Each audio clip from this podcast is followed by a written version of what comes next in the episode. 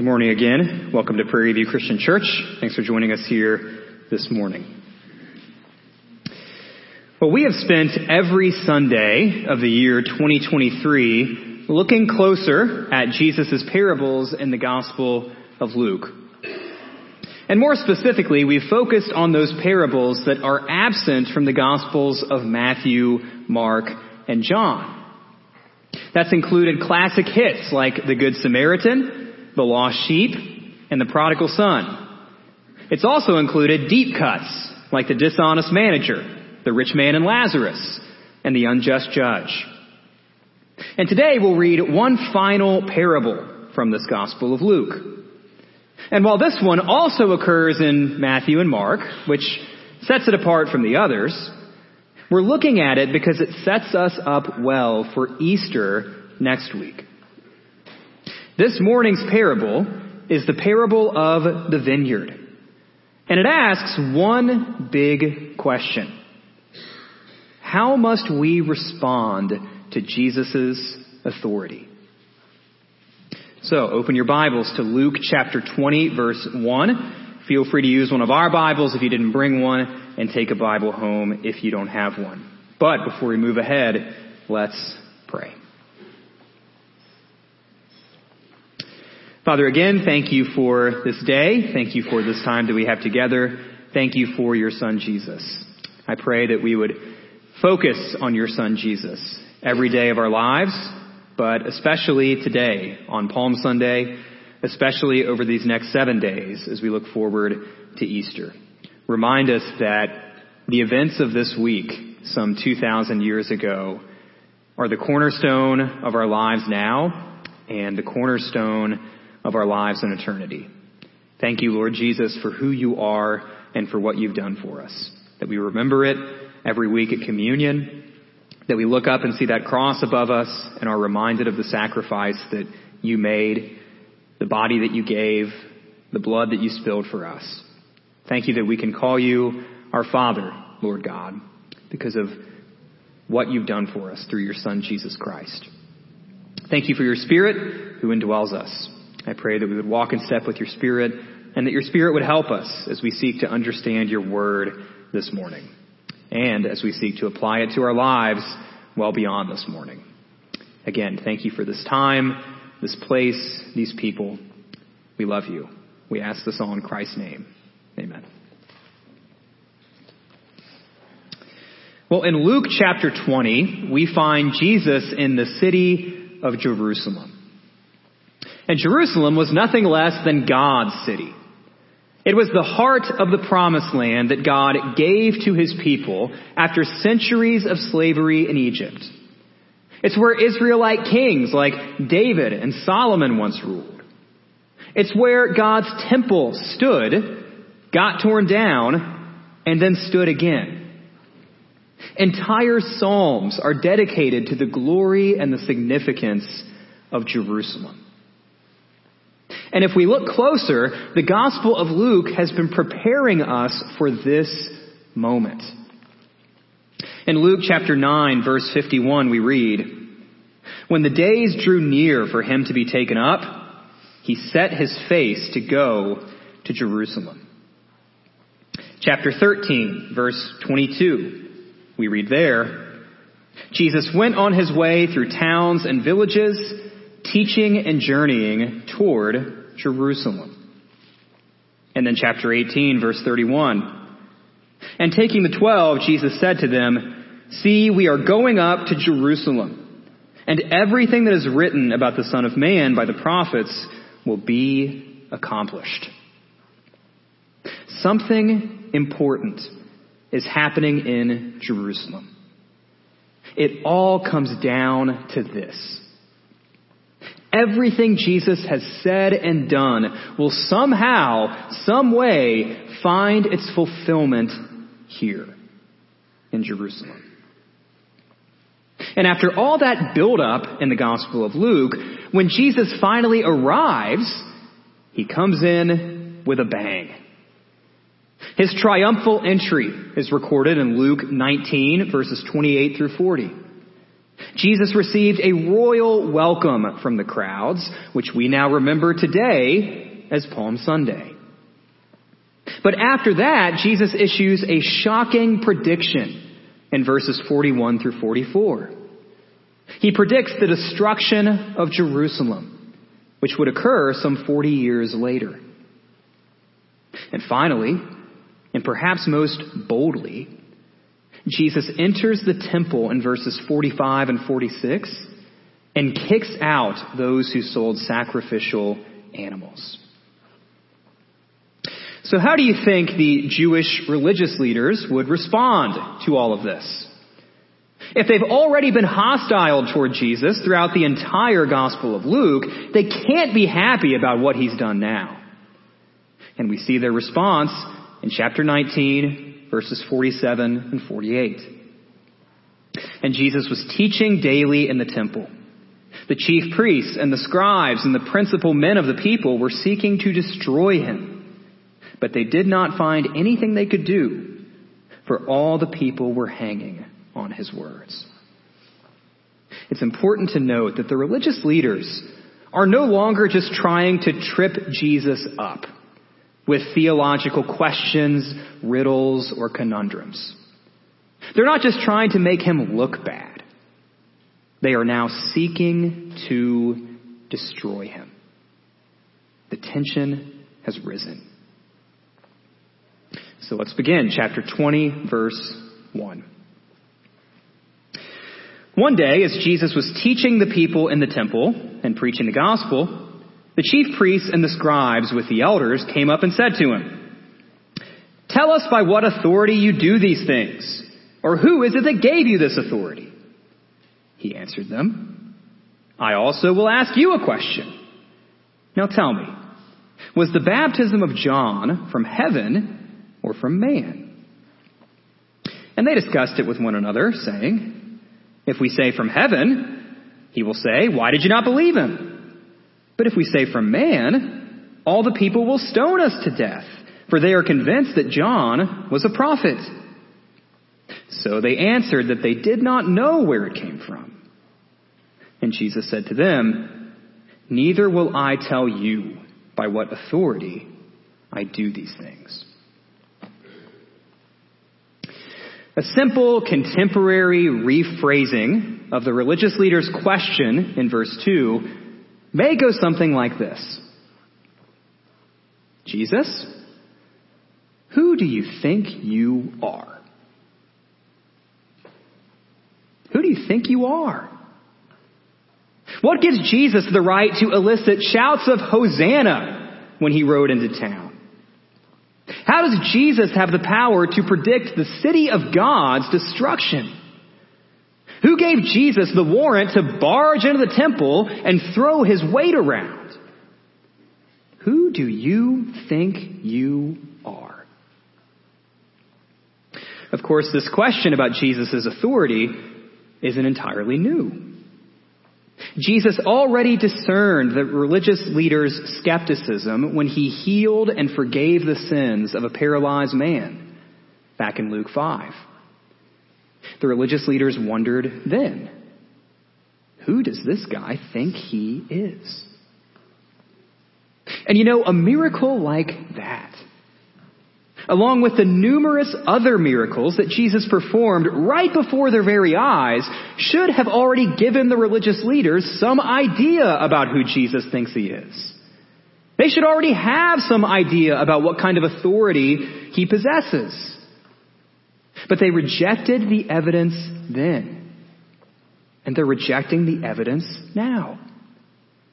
The religious leaders are willfully ignorant as they ask Jesus who he thinks he is.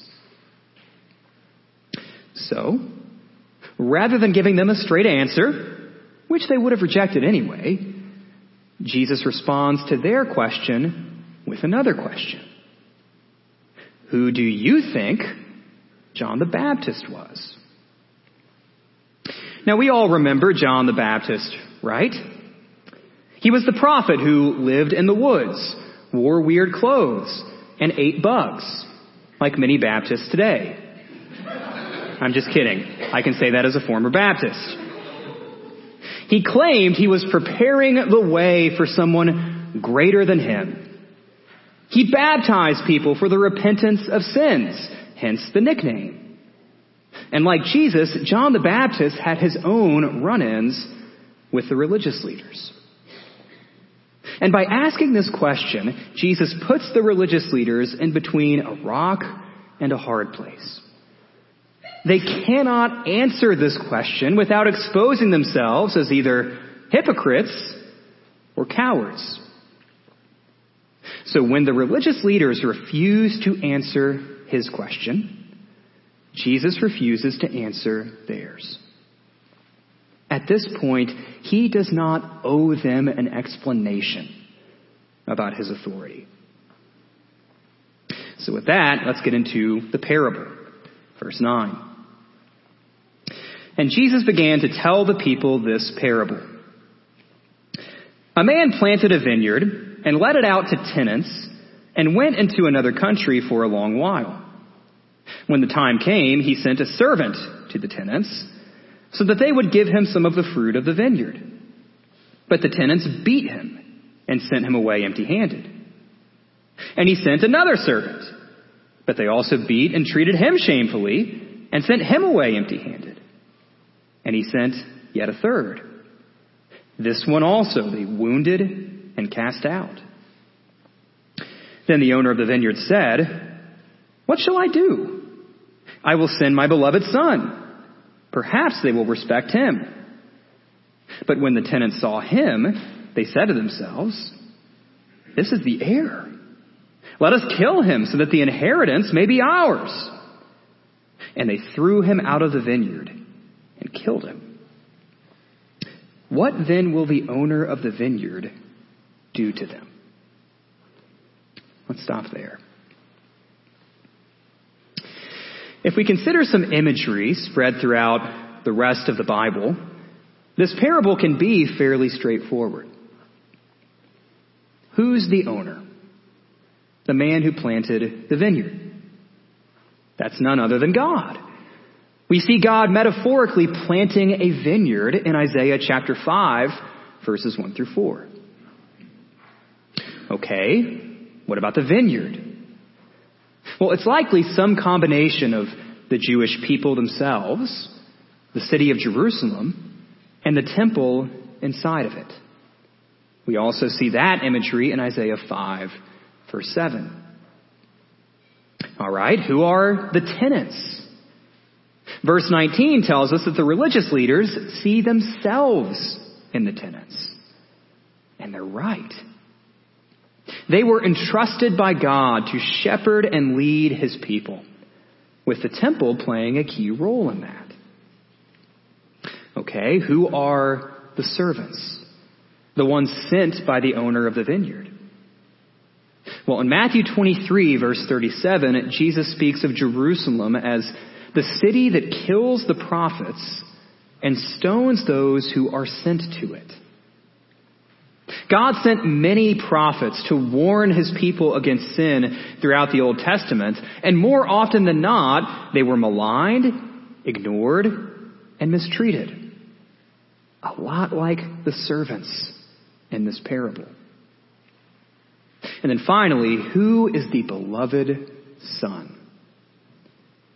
If we think back to Luke chapter 3, when Jesus was baptized by John the Baptist, we hear God refer to Jesus with that exact same title Beloved Son. So once you identify these various parts, the whole story starts to come together, doesn't it? The tenants rebelled against the owner of the vineyard. They mistreated his servants and they killed his son. And that story serves as a preview of the final week of Jesus' earthly life. The religious leaders have rebelled against God. They've rejected John the Baptist. And they will kill God's Son, Jesus Christ. Now, let's come up for air for just a moment. And before we dive back into the parable, let's think a bit more about where we left things. Let's think about more about that rhetorical question in verse 15. What will the owner of the vineyard do to those tenants? What do you think he should do? What would you do? Honestly, many of us might say that the owner should have come down much harder, much sooner. The minute that first servant came home with a black eye and no fruit, he should have fired those tenants. But instead, he gave them a second chance. And he gave them a third chance. And each time, the same thing happened. Some might argue that the owner was far too lenient with those hired hands. Or we could take a more positive view and suggest that the owner was astoundingly patient with those treacherous tenants. But now let's think about the rhetorical question again from verse 15. This time in light of the owner's beloved son's death. What will the owner of the vineyard do to those tenants? What do you think he should do? What would you do? The persistently brutal treatment of his servants was already bad enough.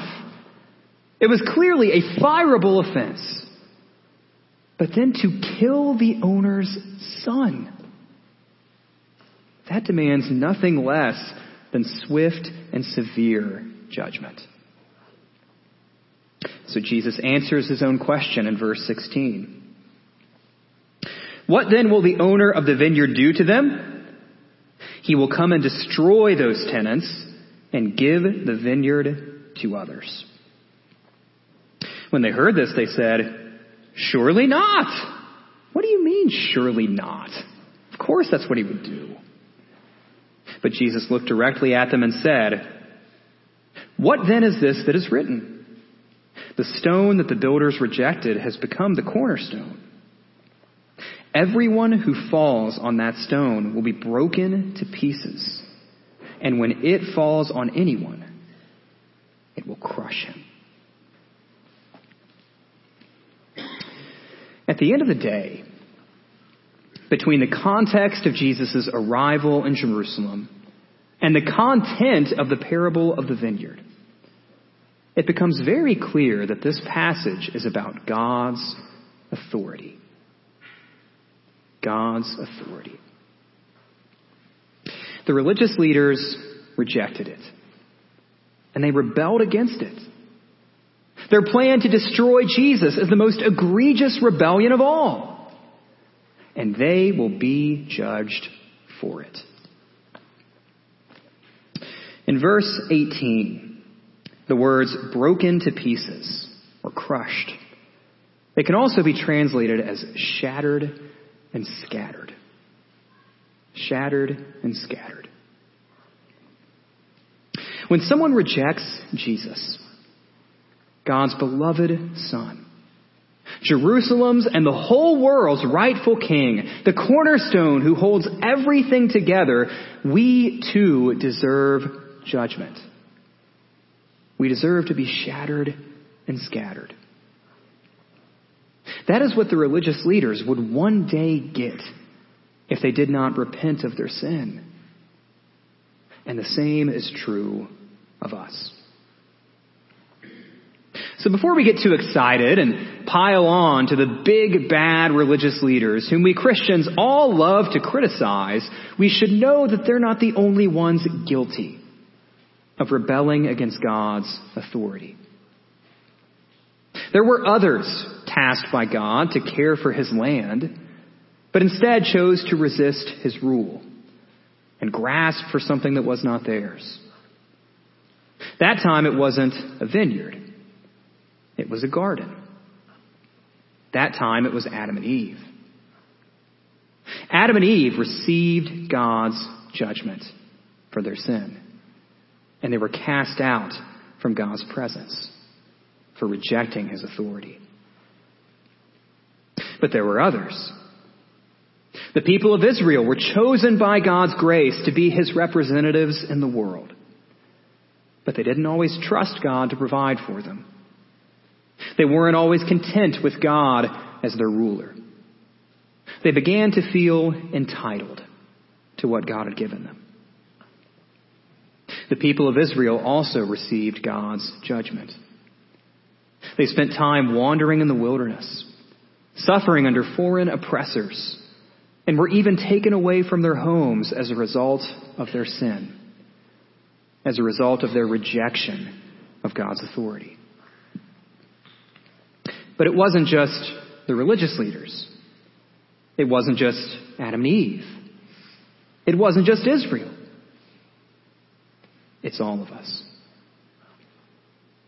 In Romans 1 through 3, the apostle Paul shows that humanity in general has rejected God's authority. And like the hard-hearted religious leaders, like disobedient Adam and Eve, and like stubborn Israel, we too deserve God's judgment. Of course, we may hear these seemingly worn out, irrelevant, fire and brimstone assertions, doctrines, and sermons, and ask essentially the same question the religious leaders asked back in verse 2. Who does God think he is to say this stuff? Who does God think he is to do this stuff? In the Garden of Eden, Satan asked a similar question. He cast God as overstepping his bounds. Who does God think he is to tell you that he can't eat that fruit? One definition of the word authority is legitimate power. Legitimate power. And God, as the creator and sustainer of the universe, has that legitimate power, whether we choose to recognize it or not. That's who he is. And our only hope to avoid God's legitimate judgment for our sin, our only hope of not being shattered and scattered in eternity is faith in the stone that the builders rejected. Jesus Christ. As we said, the apostle Paul goes to great lengths in Romans 1 through 3, establishing that all people have sinned. But then he says in verse 23, there is no distinction, for all have sinned and fall short of the glory of God, and are justified by his grace as a gift through the redemption that is in Christ Jesus whom God put forward as a propitiation by his blood to be received by faith. That word redemption in the ancient world was used in the context of the slave trade. If you wanted to set a slave free, if you wanted to buy their freedom, you would redeem them. But of course, that took a cost. That had a price. And that's where that word propitiation might come in. A propitiation was a sacrifice that averted wrath, that sent sin away. And we see Jesus as our propitiation, our sacrifice, our payment, covering the cost of our sins on the cross. Of course, we may hear this and ask as well, how can I trust that this God won't misuse his authority? Again, Satan in the Garden of Eden asked a similar question. He cast God as insecure and power hungry. And you know, given the abuses and corruptions we see in our fallen world, it's a fair question. We're all too familiar with stories of people committing horrific offenses, crimes, and sins under the guise of authority. And why should God be any different? Well, first, God has a rightful claim to his authority. He did not acquire it through unjust means. And second, God righteously executes his authority. In his holy character, he can do nothing else. And if you hear this stuff and still have reservations about God's authority, maybe the word authority in and of itself makes you squirm, then I'd suggest you look to the cross. The same Jesus we've read about this morning. The one who refuses to answer the religious leader's question.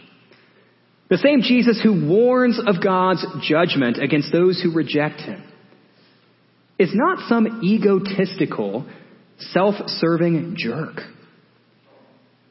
Look to the cross.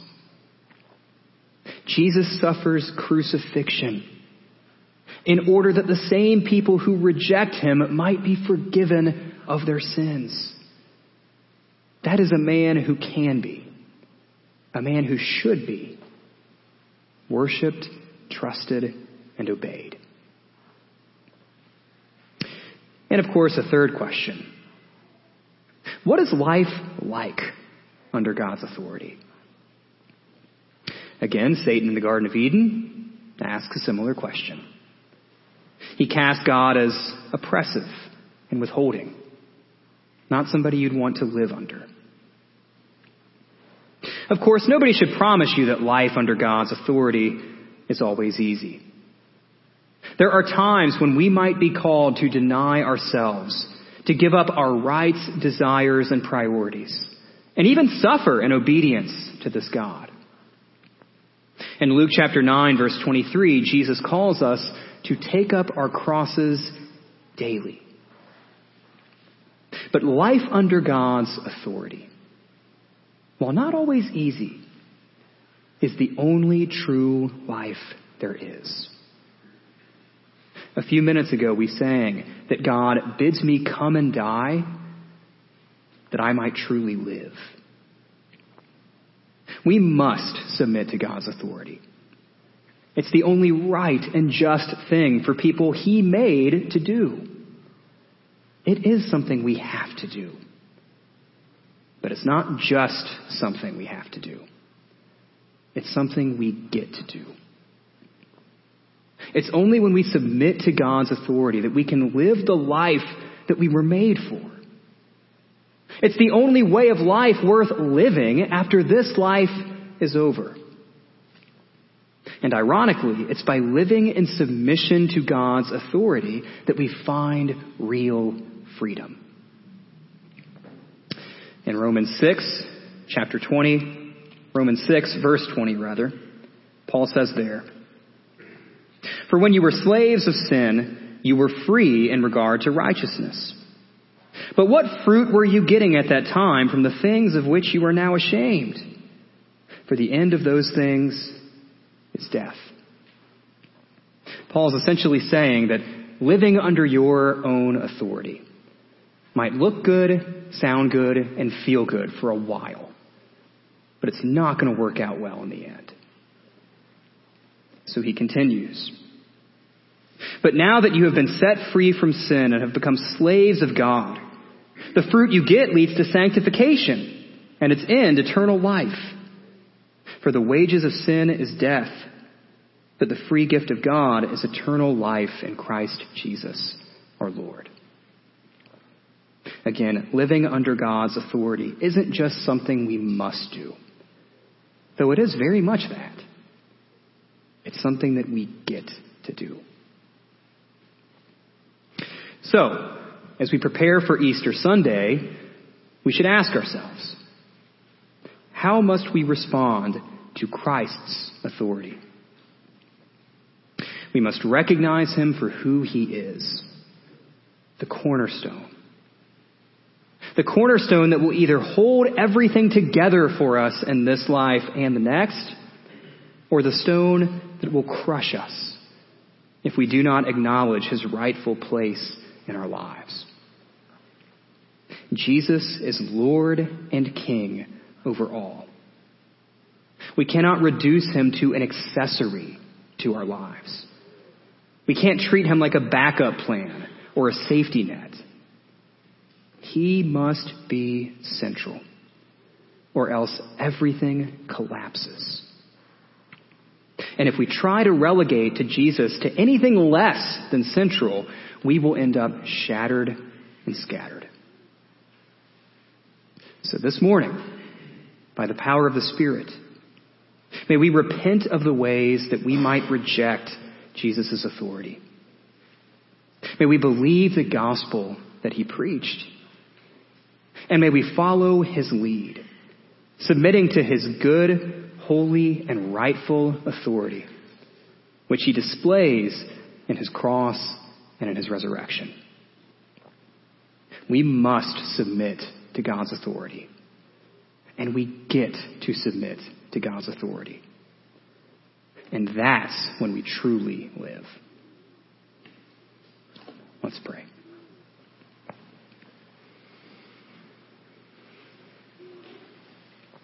Father, again, thank you for this day. Thank you for this time that we have together. Thank you for your word. Thank you for the challenge of Luke chapter 20, especially as we enter into the week leading up to Easter. I pray that your word would sober us, would refocus our eyes, refocus our minds on you, Lord Jesus, the cornerstone who holds everything together. I pray that we would recognize your rightful place at the center of everything. You are king, you are ruler, you are God, and you deserve our obedience, our worship, our loyalty above anyone and anything else that might try to grab it from you. There is nothing else in this world, there is nothing else in this life worth worshiping besides you.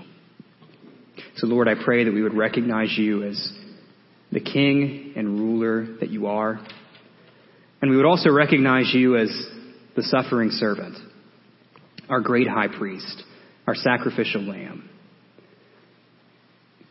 You don't just claim authority for the sake of bossing us around.